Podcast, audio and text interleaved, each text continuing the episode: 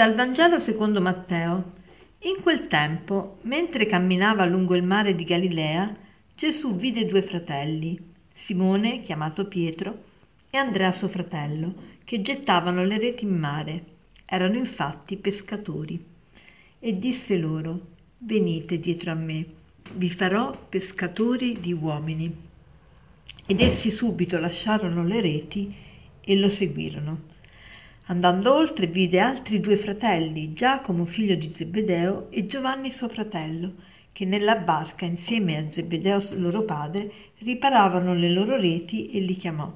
Ed essi subito lasciarono la barca e il loro padre e lo seguirono.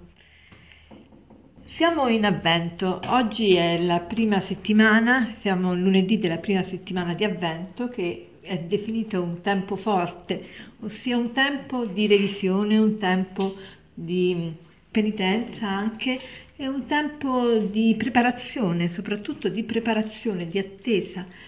Eh, preparazione attesa verso che cosa? Verso il Natale. Il Natale, la, la venuta di Gesù. E, e qui oggi eh, festeggiamo Sant'Andrea, Sant'Andrea che è uno degli apostoli, auguri a tutti gli Andrea. E questo apostolo, di questo apostolo sappiamo poco niente, pochissimo sappiamo.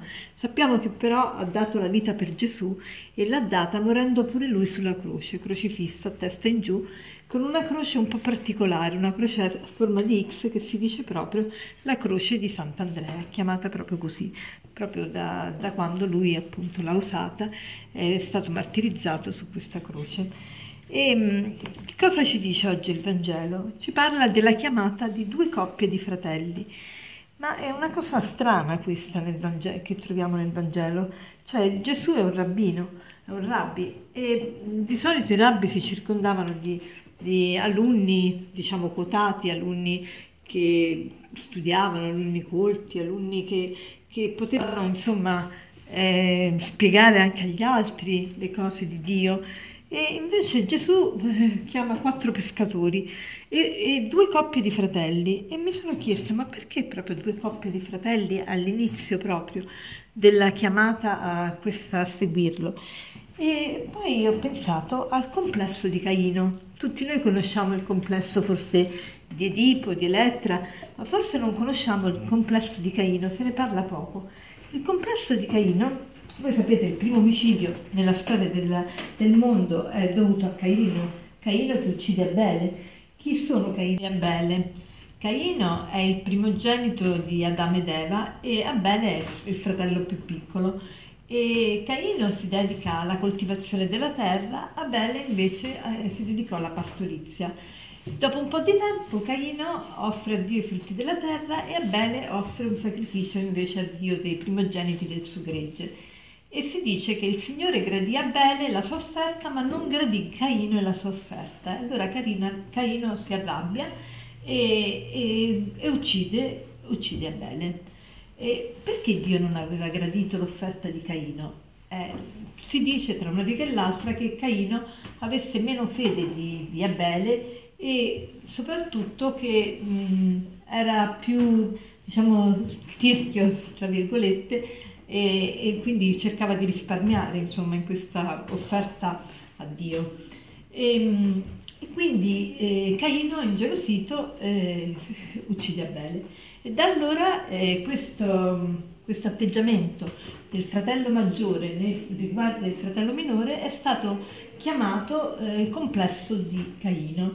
Quindi che cosa è questo complesso di Caino? Il complesso di Caino, se lo vogliamo proprio riassumere in una definizione molto breve ma anche incisiva, eh, è quel complesso di sentimenti spesso ambivalenti e contraddittori che il primogenito ha quando si trova a fare i conti con l'arrivo di un fratellino o di una sorellina.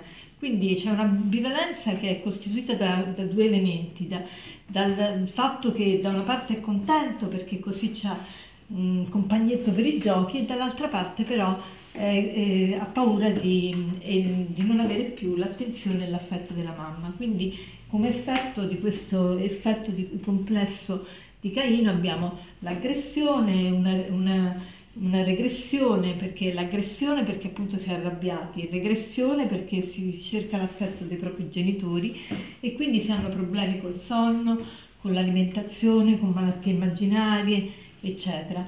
E, e, quindi ecco che Gesù è venuto a ristorare col suo Vangelo la natura umana e quindi ecco che, che chiamando questi due, fratelli, due coppie di fratelli ha secondo me anche l'intento di, eh, di restaurare la relazione tra fratelli. Allora domandiamoci oggi, ma come sono le relazioni con i miei fratelli, sia i miei fratelli di sangue, sia i fratelli che incontro al lavoro, per strada, eccetera. Su che cosa baso la mia relazione con loro? Con l'aggressione, con l'invidia, la gelosia? Ecco, facciamoci un po' questo esame di coscienza e poi per concludere vorrei citarvi una frase che dice Dio non chiama coloro che sono dotati, ma dota di quello che è necessario quelli che chiama. Buona giornata.